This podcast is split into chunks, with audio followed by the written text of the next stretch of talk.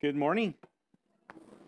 Uh, Happy New Year to you all. It's great to see you guys this morning, and thank you for joining us for worship. Before we get to our message, which will be a, a special message out of First Corinthians, I did want to just share some sad church family news with you and ask for your prayers along with it.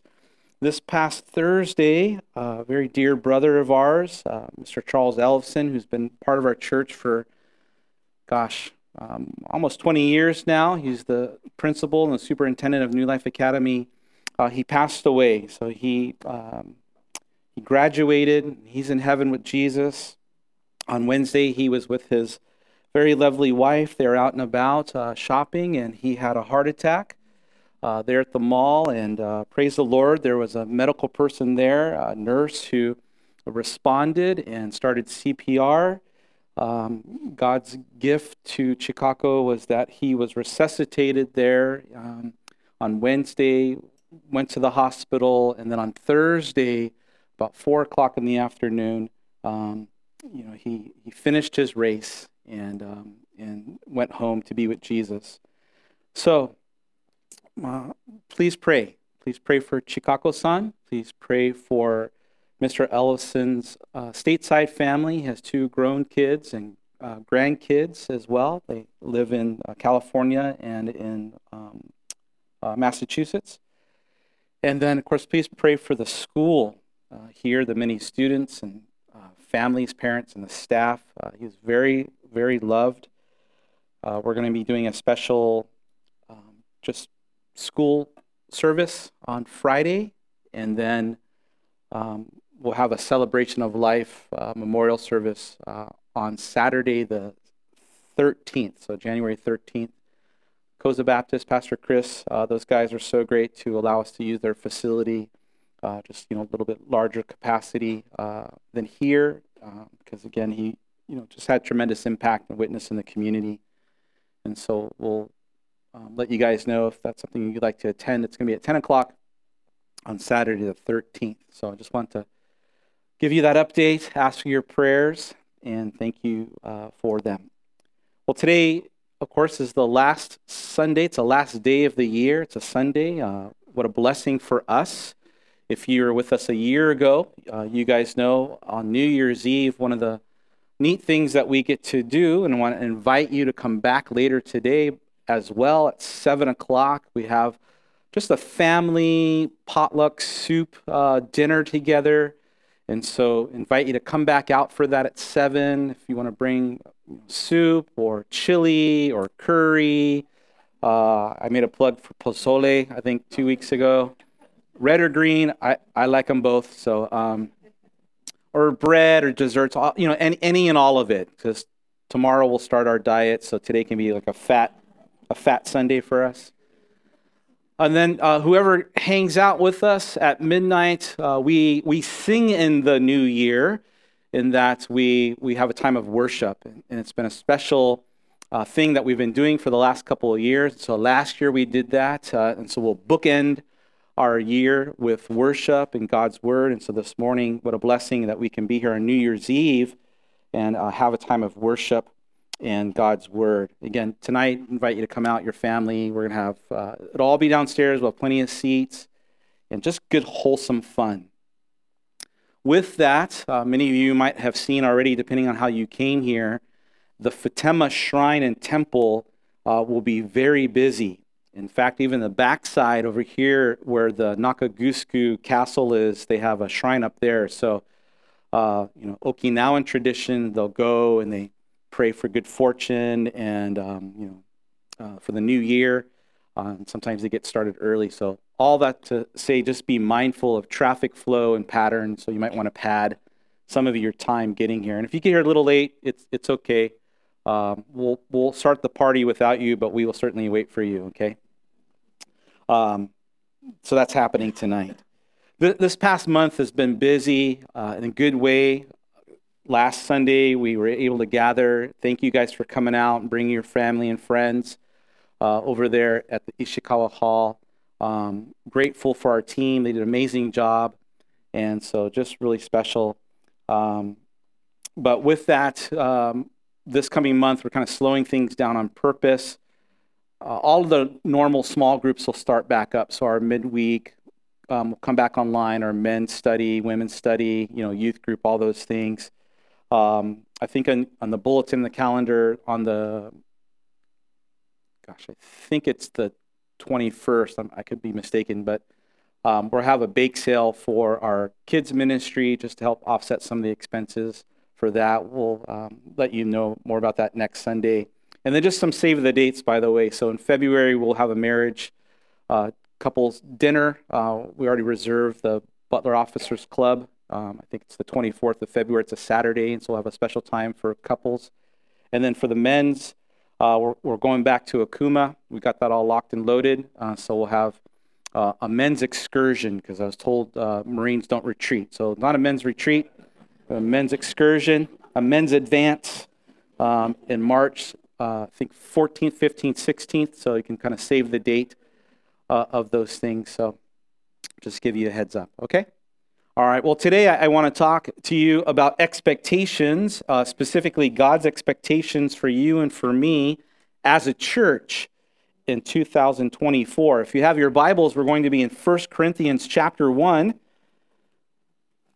Grateful for our time through 1st and 2nd Peter. We finished out. Next Sunday, we're going to start a brand new series uh, through 1st John. Uh, and then we'll go 1st John, 2nd John, 3rd John. So I'm excited for that. But today is a special message. If you need to borrow a Bible, you can uh, just wave at Elijah, and he'll be happy to get you one.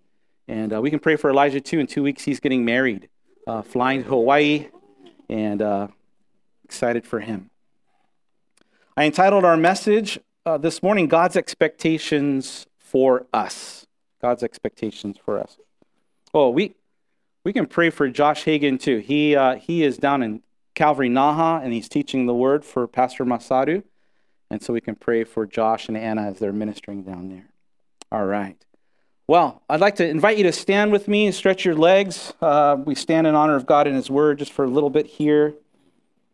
Paul the Apostle like Peter, inspired by God's Spirit, writing these words to this church, we read them today and trust that God has a word for all of us and where we are at. Verse 9. He says, God is faithful, by whom you were called into the fellowship of his Son, Jesus Christ our Lord. And now I plead with you, brethren, brothers, family, by the name of our Lord Jesus Christ that you all speak the same thing, that there be no divisions among you, but that you be perfectly joined together in the same mind, in the same judgment. Because word has come to Paul, he says, it's been declared to me concerning you, my brethren. Notice he uses that phrase again. By those of Chloe's household, that there are contentions, there's squabbles, there's quarrels, they got beef amongst them. And he says, Now I say this that each of you says, I'm of Paul, or I'm of Apollos, or I'm of Cephas, or I'm of Christ. Paul challenges that by these rhetorical questions. He says, Is Christ divided? Was Paul crucified for you? Were you baptized in the name of Paul? Now, he goes on to explain that that wasn't the case, and he has other things to say, but for our, our time, we'll, we'll pause there and uh, let's pray. Would you pray with me? Father, we thank you for this day that you've given us, and I'm grateful that we can be here together to worship you. As we started 2023 in worship, Lord, what a blessing we get to end the year in worship. Lord, I pray as we read these verses, uh, a special place, a special message, different than where we've been tracking, but I trust, we trust, that you have something you want to say to each of us.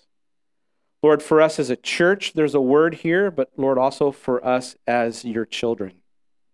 And so, as we pray so often, we ask that our hearts would be tender, that the soil of our heart would be fertile, the seed that would be planted, Lord, that it would go down deep, that the roots would go down deep and bear much fruit in our lives. And so, by faith, we say thank you for how you'll speak, what you will do, how you'll reveal yourself, things that we can be challenged on. And Lord, we love you. We thank you, God, for our time together. May you be glorified through it all. It's in Jesus' name we pray. Amen. Amen. Would you take a moment? You guys know the routine. Say hello, greet somebody new, introduce yourself.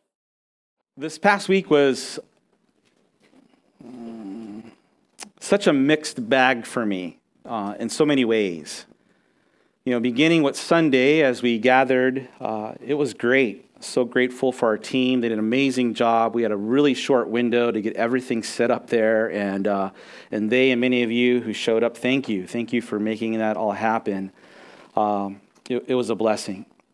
Uh, I, I did hear, however, that some of the seating wasn't the best for some of us, so my apologies for that. Uh, you know, if you had some length or some girth like me, uh, maybe it wasn't the, the most comfortable seat. So thank you for enduring. You get extra crown in heaven, I believe. Um, but uh, as we talked with the team, we thought, ah, it was good for the moment. It was kind of a one and done for us, just a single use packet, and we'll put it away and find some other venue for our next large gathering. And then, of course, Monday was Christmas. I, I hope um, that you had a very restful and refreshing day. Uh, it was a good day for my family and I. I had just a few people over, and it was just relaxing. It was good. Got to chat with my family stateside. Uh, and then Tuesday, the staff came in. We uh, cleaned up. Well, they cleaned up. Um, we had our meetings. And, uh, and then the youth leaders, God bless those guys, they, they were still busy at it because they had to gear up for youth camp that uh, many of our high schoolers got to be a part of. I, I heard it. They had a overall they had a wonderful time, but uh, it did uh, the you know got a little rainy, and so for a group of the girls, they they had to be displaced uh, just for the night. So when I heard the report, I thought, man, that is why I do not go camping. Like that's just uh, one more reason why I do not go. Um, but praise the Lord. So grateful for our youth team, and uh, I think the students were troopers through that, so thank you. Wednesday morning, uh, this is where, the, for me, where it got mixed because in the morning I met with this young couple. They're in love. We're doing premarital counseling, talking about all the things, and uh, prayed for them, encouraged them. And then uh, soon after, I get a phone call that Mr. Ellison had his heart attack. So I rushed to the emergency room over at Chubu Hospital. Basically, spent the rest of the day with Chikako over there praying and getting in touch with his family through the night, uh, stateside. Thursday, head back over. Uh, he actually had a second heart attack. Um, they resuscitated him right there in the room. Uh,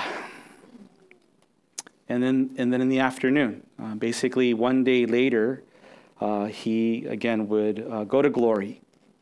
And, and, and so that, that began then the series of um, finding a place for services in the funeral home and a site for cremation and all of that. And so you continue to pray. We're still in process of figuring out some of those details.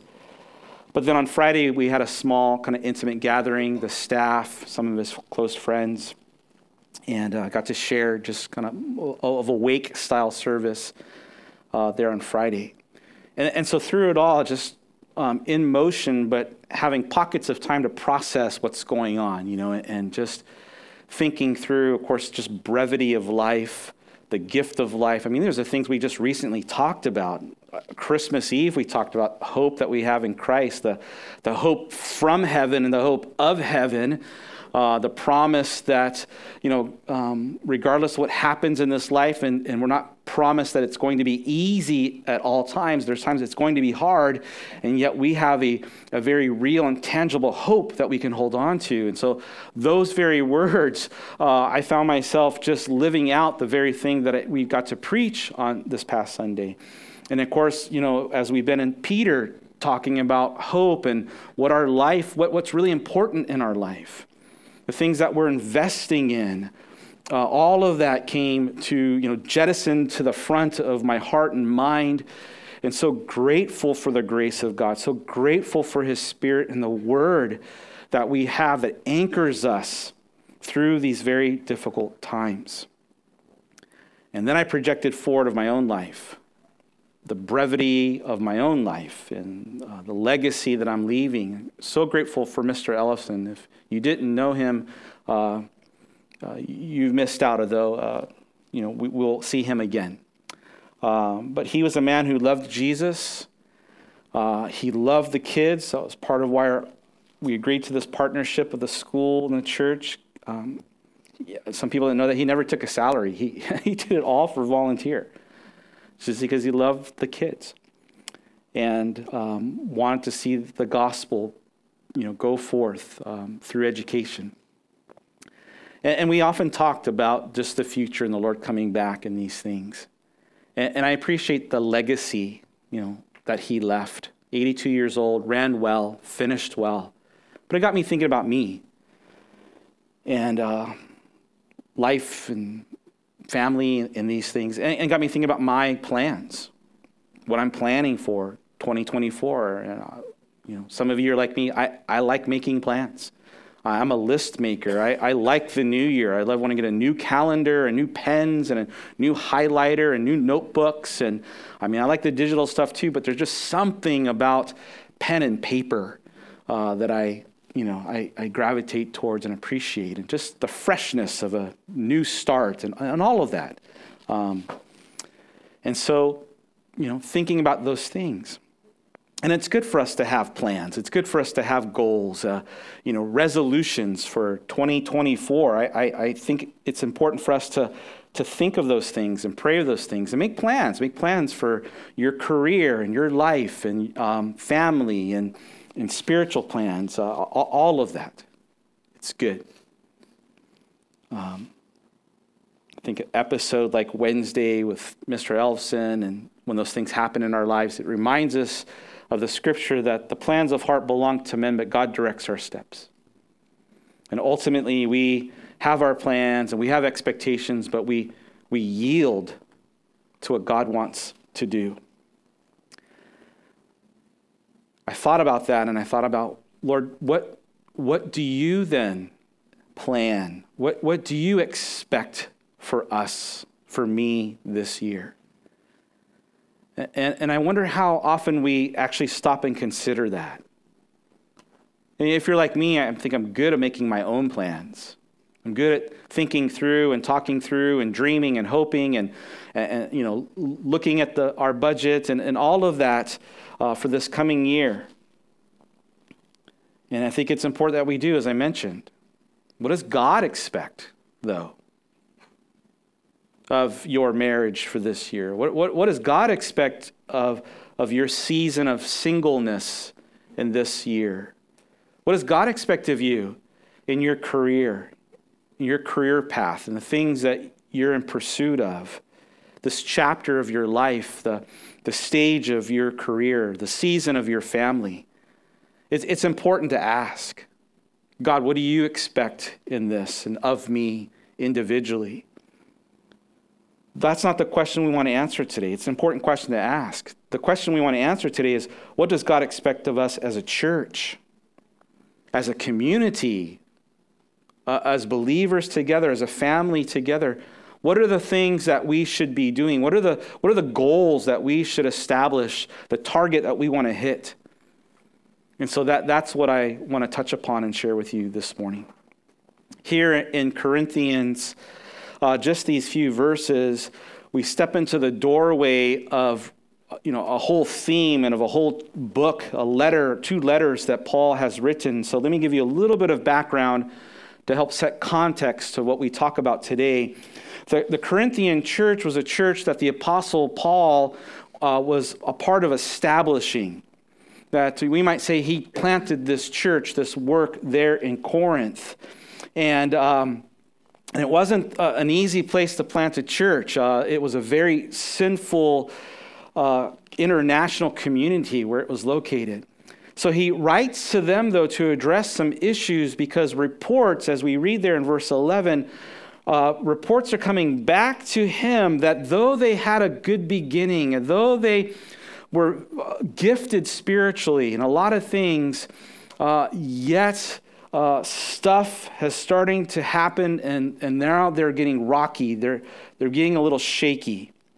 They're veering off course. And so he's writing to them to uh, change their vector, to bring them back on the tracks of the gospel and pointed towards Jesus. Because the church was planted in a very sinful place, um, they, they had some challenges and some temptations to work through. Now, as in every church, God desired for them, as He desires for us, to be an influence to the community and society around them, that they would impact culture for the gospel and for God's glory. But it appears what happened is that the stream of influence wasn't going from church outward, but from the world inward. It's going in the wrong direction and that the worldly uh, culture and the worldly values were beginning to infiltrate and infect the church there in Corinth. Now, sadly, by observation, uh, it, it seems that that trend continues in our day and time as well. God's heart for us as a church as the church at whole, is that we would be light and salt for him.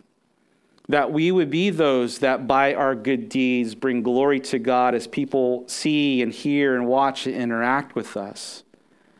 That we would be influencers for the gospel, that we would make an impact in the communities that we are a part of to the glory of God um, and for the proclamation of Jesus Christ and Him crucified. And yet, like the Corinthian church, um, it would seem, though, that society and trend and culture and values of the world around us, uh, our convictions have become compromised.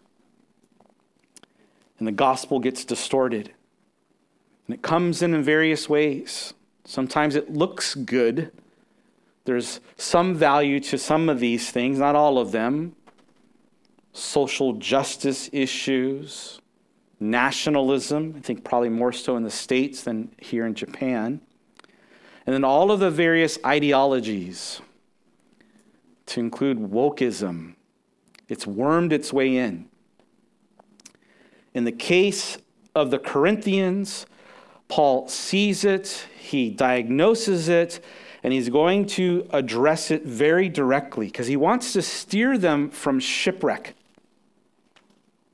He wants to correct their course and put them back on the track that God has laid out for them. And he does through various means. Of course, he's writing this letter, he, he reminds them of important truths. So, just by virtue of reminding them of fundamental things, things that they knew that were baseline, he not only does he remind them, but he reprimands them, he reproves them, rebukes them, some of the things they were doing. They thought that was so good. He's like, that, that's terrible. Not even the world does that.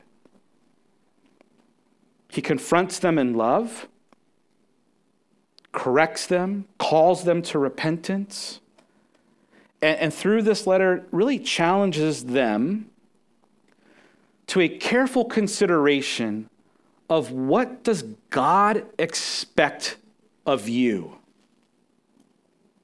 What is God's priorities that should trump our and their personal preferences? And it's a good diagnostic. It, it, it's a good metric for us or to ask the questions, examine our expectations in light of what does God want and so, church family, I, I pray we will hear the heart of the letter in its whole, but just in these few verses, allow God's Spirit to challenge you as He's challenged me. And, and as uh, you know, the scriptures tell us that we don't just be hearers of God's word, but we would apply these things. We, we would respond and, and, and put handles on these principles and carry them out with us. So, verse 9, Paul says, writes, God is faithful, by whom you were called into fellowship of his Son, Jesus Christ our Lord.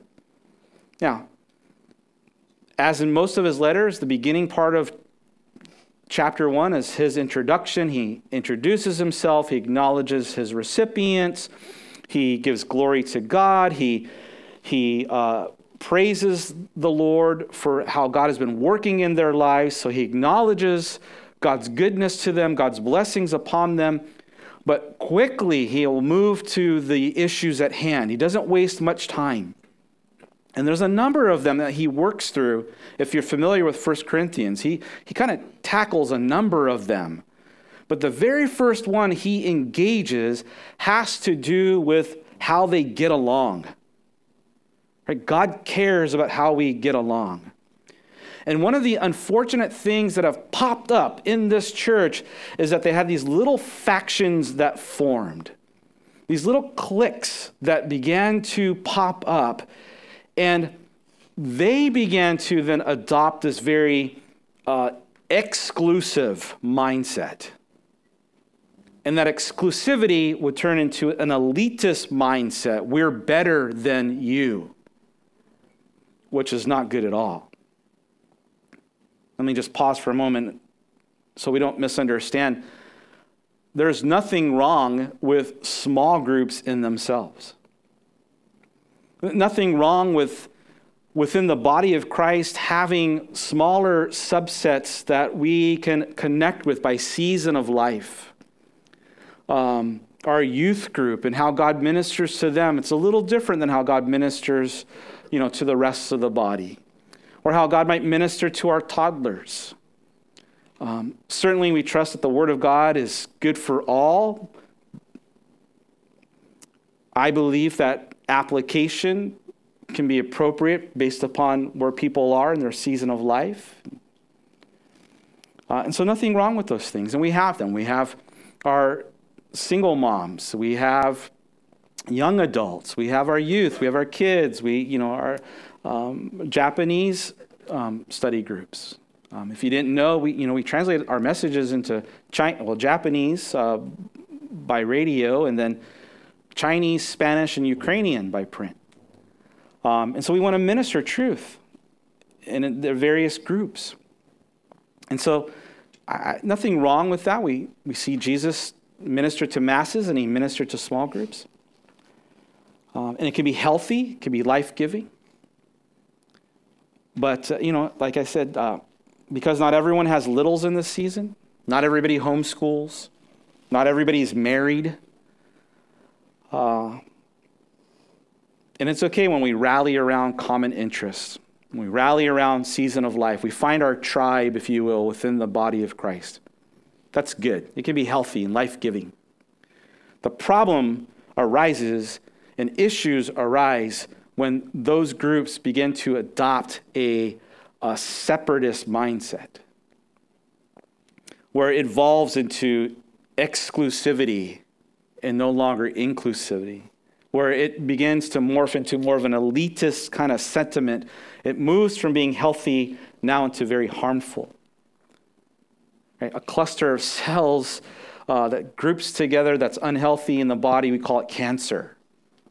And so a cancer was forming in Corinth, these exclusive cliques. They rallied around personalities. They, they claimed a sub identity based upon preferences. And Paul engages that.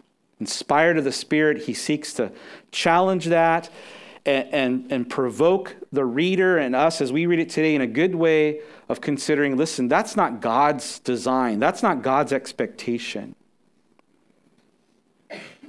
But let's just start at baseline. As he, he reminds them of something that they knew, and it's good for us just to simply be reminded of Christianity 101 and verse 9 that God is faithful and he's called you to himself in and through Jesus Christ our Lord.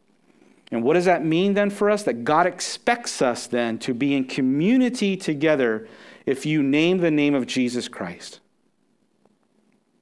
We're not called to be lone rangers in the faith. God has designed and defined this very peculiar thing called the church, the body of Christ, the family of God, the household of faith. And he's called us to himself, and he calls us now into this dynamic of the church. This seems simple enough. God called you, He made you His own. At the same time, He put you in this thing called the family of God. And as such, we're not casual associates, we're not distant cousins. But rather, even as he uses the term in verse 10 and verse 11, my brethren, we are called to be family. And I'll qualify it. We're called to be close family. It's underscored by the fact that he addresses them as brethren. It's a term that he and Peter and others will use often. You notice with me, it's the term he uses, and he's making a plea, verse 10. I plead with you, I'm begging you. The term of brethren is one of affection, of care, of concern, of involvement.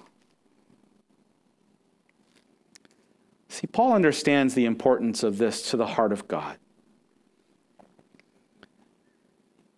And so that's why he makes the plea. I'm pleading with you, family. Notice, by whose authority? By the name of our Lord Jesus Christ. Just for a moment, let, let, let's consider what binds us together above all else our relationships? What's the glue that, you know, adheres us? Some people are, are bonded by sports. You're on a team, you play together, you practice together. Some people are bonded by, by schools. You have dragons here and panthers here and eagles here and school that you go to. Some people are bonded by hobbies and interests. There's a group within our church that they, they like to go scuba. Um, I'd rather eat the fish on, on dry land than go see it, you know, in the water. There are those that like to work out together and they use weird terms like fun run, right? Like, you know, just that's not my tribe. I just. You know. There's all kinds of things that bond people together.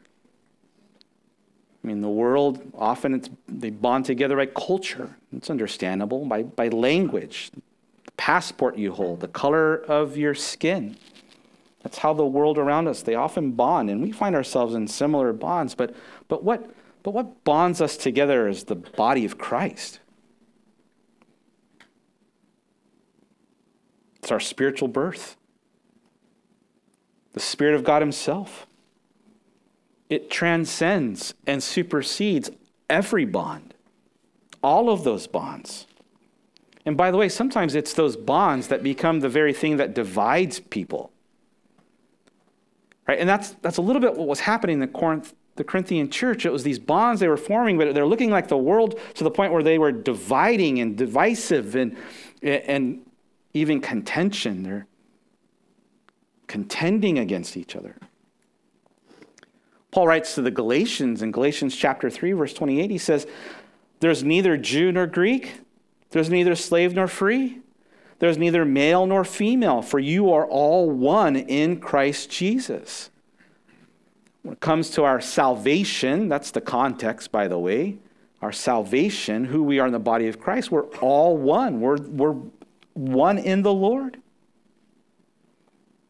So, how does that translate into application for us today then? Here's the bare minimum. Here's the, the expectation, I think, in light of the fact that we've been called into this. I just want to challenge you in love make effort to be here, to be in fellowship when the church gathers. Now, you're here today. Kudos. Thank you.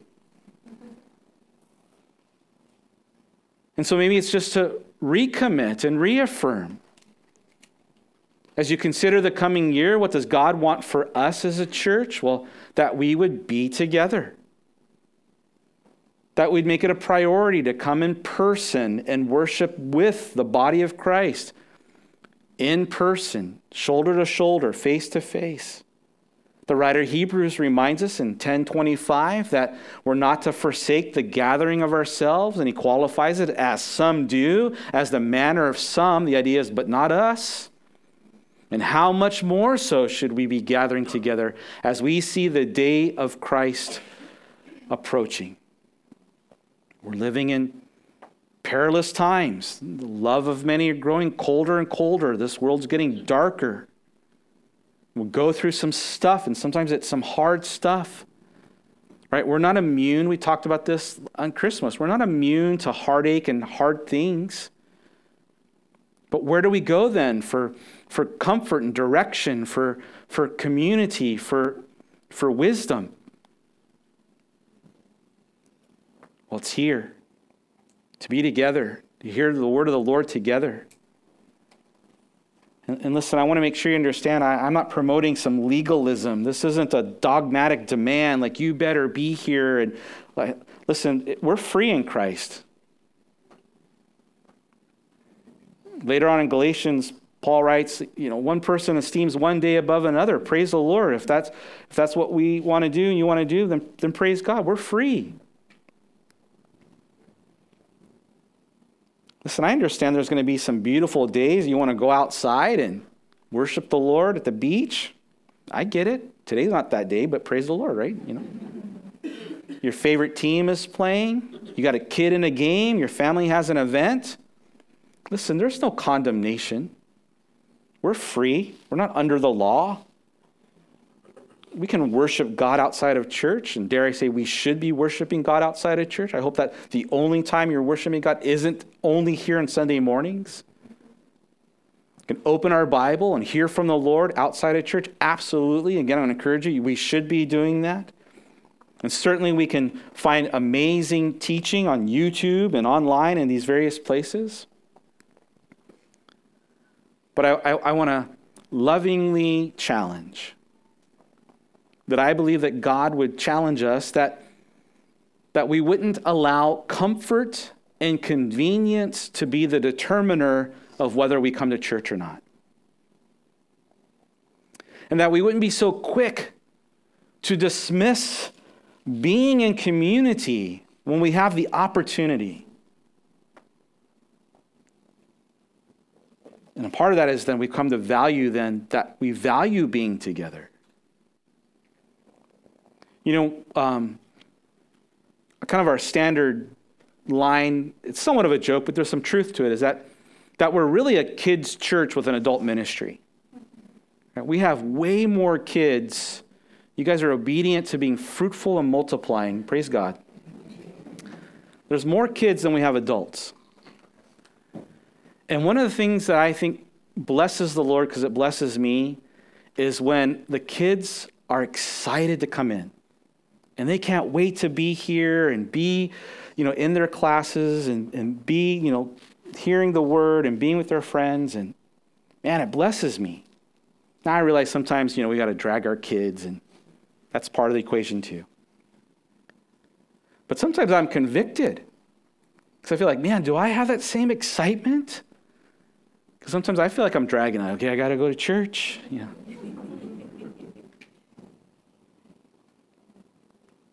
But when we come to value this gift of togetherness, it's such a precious gift. That we would worship shoulder to shoulder and that we would serve face to face. So important. And so attendance is baseline. That's the beginning. And if you haven't been consistent in that, maybe that's the challenge for you this coming year. Just try to come a little bit more. But if you really, if we really want to grow, if we really want to advance in faith and, and, and experience the fullness of what God has for us, well, that happens when we are actively participating. That we don't just come, baseline is come. Baseline is come and receive. But if we really want to grow this year in our faith, it, we, we, the challenge is to move from recipient to participant from spectator to servant. to invest and contribute time and talents and treasures, giving and serving so that we, as the body whole, that we get to grow up together. Because if you're missing, then that can't happen for the rest of us. Here's how Paul phrases it when he writes to the Ephesians church. He addresses really similar to the Corinthian church as well in Corinthians 12, but in Ephesians 4, he says, uh, the New Living Translation, says he makes the whole body fit together perfectly as each part does its own special work. It helps the other parts grow. That the whole body then is healthy and growing and full of love. See, if you come and you attend, and thank you when you do, and you hear the message, and thank you that you do. Man, we had a first guy that conked out first service, and he was just going for it. Sawing logs, big time. It reverberated through the through first service. I was like, somebody wake our brother up. That guy is he is praying in the spirit for me. So thank you for being awake today. Listen, if you come in and that's and you just keep yourself at baseline, you don't make effort to connect. Here, I'll just say it this way: you will cheat yourself. You will rob yourself out of a tremendous blessing that God wants to give you, that God has for you in this season, however long it might be, to connect you with some amazing people that are part of this church family as well. And so Baseline is come, get fed, go. But you'll, you'll cheat yourself. Now, the next step then is to put yourself out there a little, right? The, it requires then that you would be open and receptive when someone engages you and or are you ready for this that you would be the initiator to put yourself out there a little bit you would initiate the interactions and all of the introverts cringed I feel you. I'm in that lane. We'll send Josh Bonaro after you. Don't worry, okay? We're called into this beautiful thing called the fellowship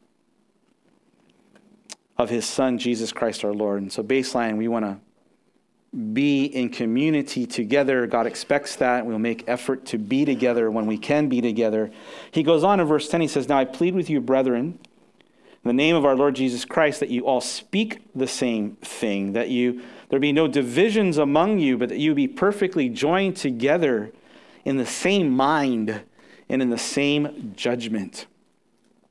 You notice with me, after just establishing what's true that we've been called, he now makes a, a, a, a plea. It's a heartfelt plea. He, uses this phrase uh, in the New King James that we be perfectly joined together. In the original Greek, it's just one word. It's the word uh, katerizo. And it, it, means to be fused or it means to be rendered whole. It's the idea uh, of, and just made one. Ingredients of a recipe, individual, but then they blend together, they melt together, and they make something good, like a snickerdoodle. Flour and cream of tartar and sugar and cinnamon, right? All the glorious things brought together. Make something very beautiful in that cookie. That's the idea. No divisions. One and whole, individual and yet brought together. See, what, what does that mean? That community in itself is one thing, but, but God expects and desires for us to be in unity within our community. Not that we're just kind of separatists within this thing called the church and we're kind of doing our own thing in pockets of, old thing, of our own thing, but that there be a, a, blend, a beautiful blend, that, that it's a oneness, a harmony, a, a, a unity together. And as much as I wish it happened by simply by virtue of proximity, it doesn't. You guys know that it doesn't. It doesn't happen automatically. There needs to be intentionality. There, there needs to be a commitment to this. And commitment comes when we recognize the value of it. Let's be real, there's risk as well. There's risk of heartache and heartbreak. There's risk of disappointment. And yet, we go through Scripture, and it's the very thing that God prescribes for us. In Ephesians 4 3, it says, Make every effort. Another translation would say, Strive. Make every effort to keep the unity of the Spirit through the bond of peace. It's not natural for us. And it's certainly not on display any real sense of unity in the world around us. It's feigned, it's fake, it's just unity in name only.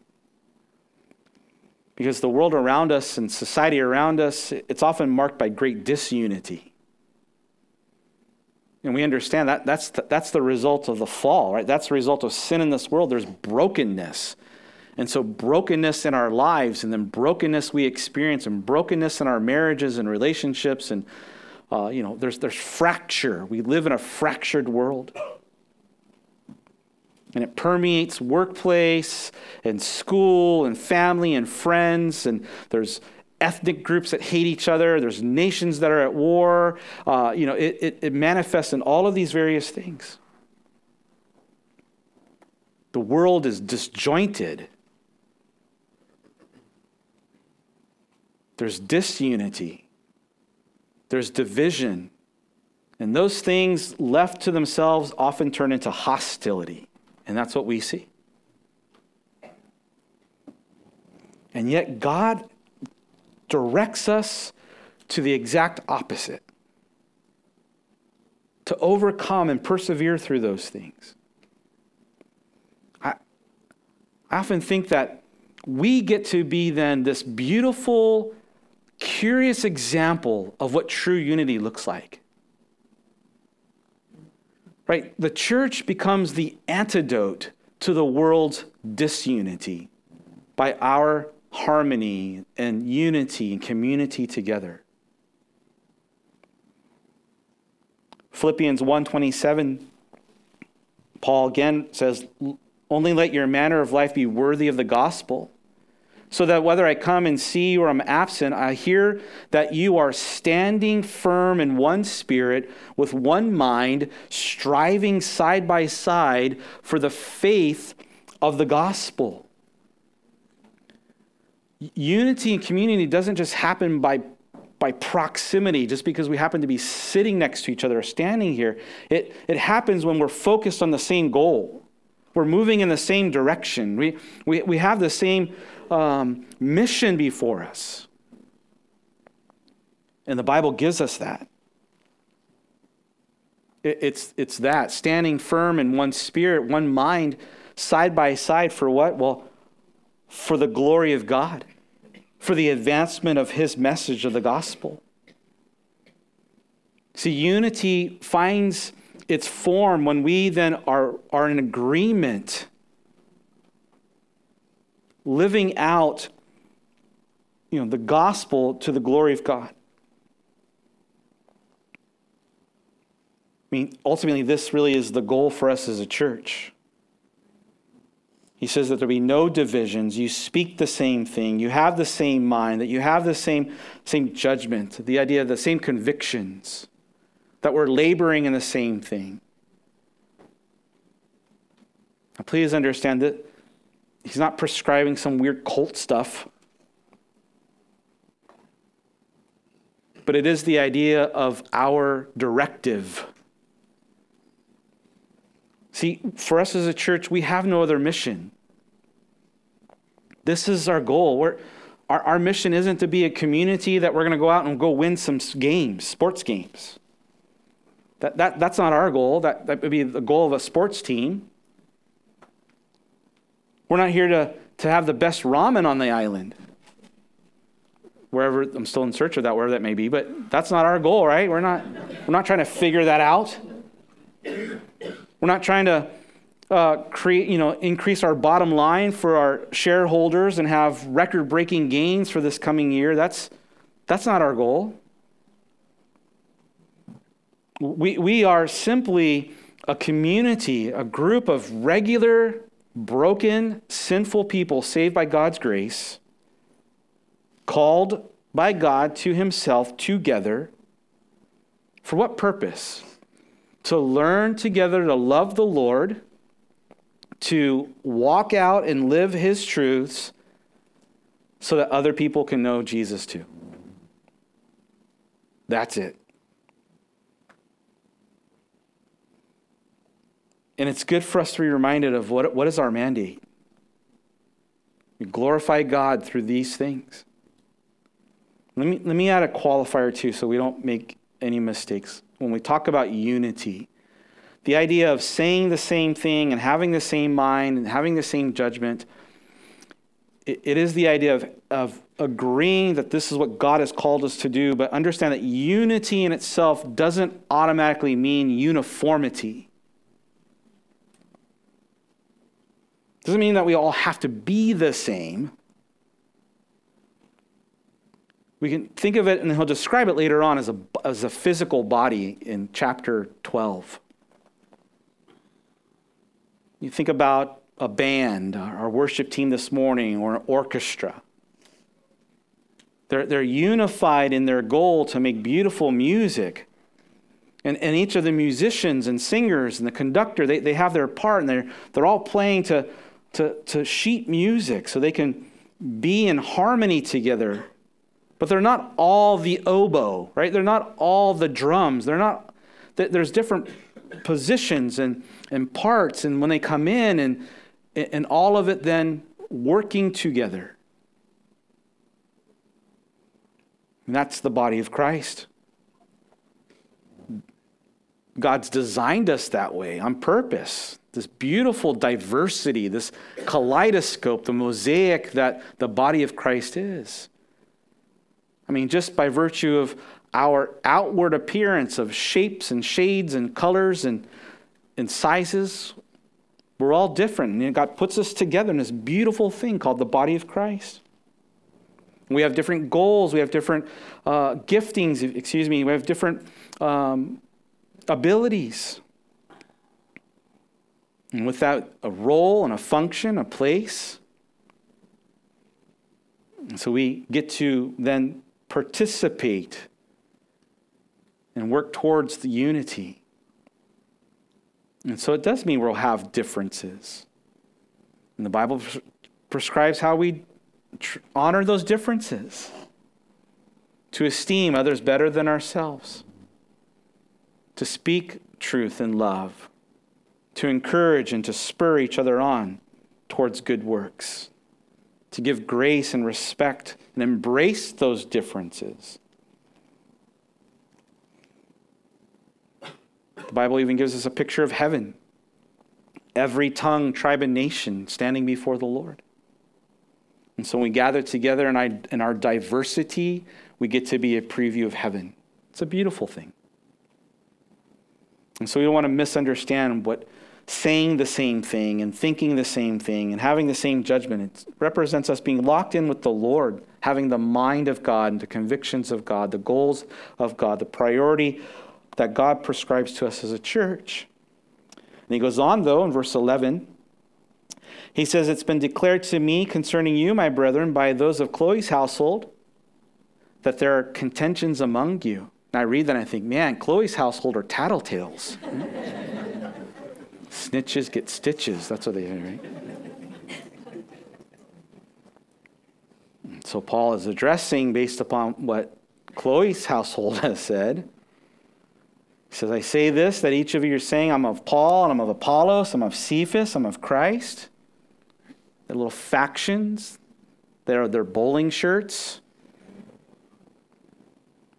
Is Christ divided? The answer, of course, is no. Paul wasn't crucified for them. You know, even within churches today, we have denominations and different flavors. And again, I think it's okay. Different styles and methods. We talked about this a couple weeks ago. Our worship style, it's different. There's others that are more traditional, and then still there's others that are more exuberant and lively, and they like to, you know, jump in their chairs. Like, that's not our flavor, but As long as it's in spirit and truth, hey, praise God. Different teaching and preaching styles and personalities. It's truth through personality. And I'm not eh, surprised, I'm not the most dynamic speaker, right? I'm not walking around, I'm not, I'm not theatrical. I just kind of stay right here in my pocket, right? But others are, and praise the Lord. I appreciate the, the variety in the body of Christ.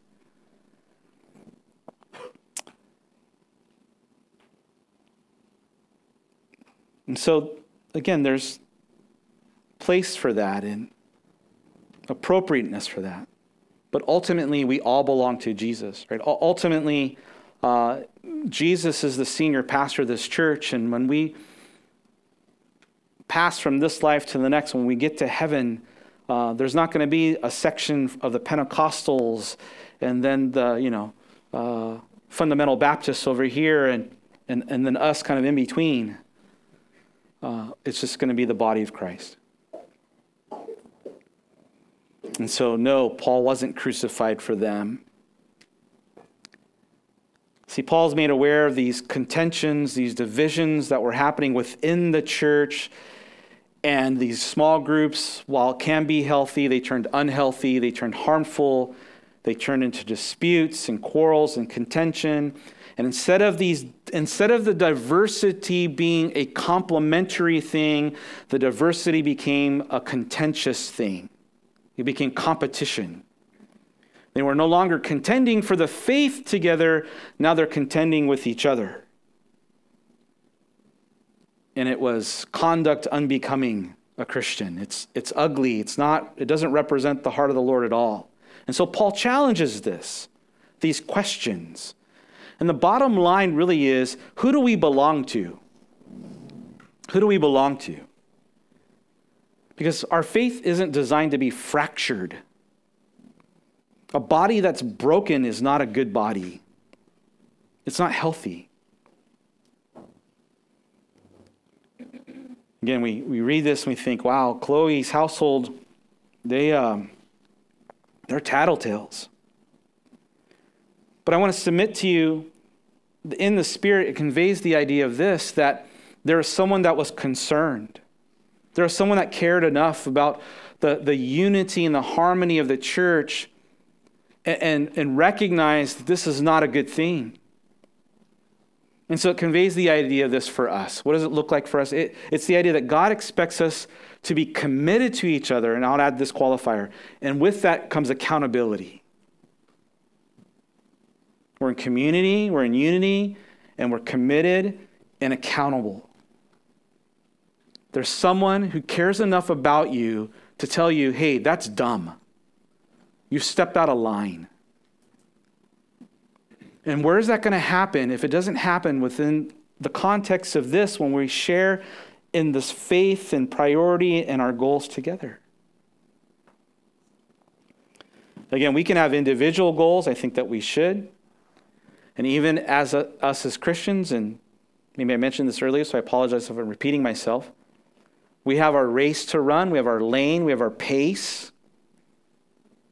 We, we have the place in which God has placed us. You're not called to run my race, I'm not called to run yours.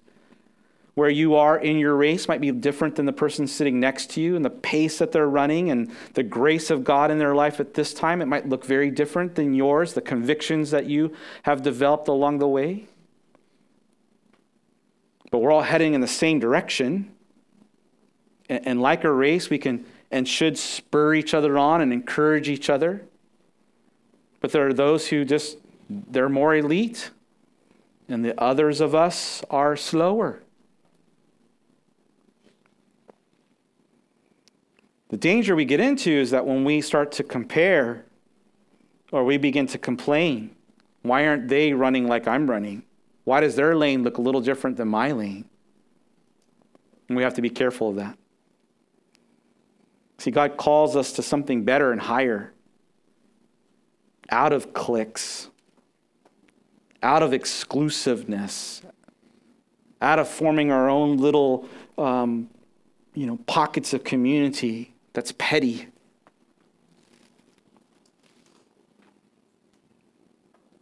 Community together is where we start.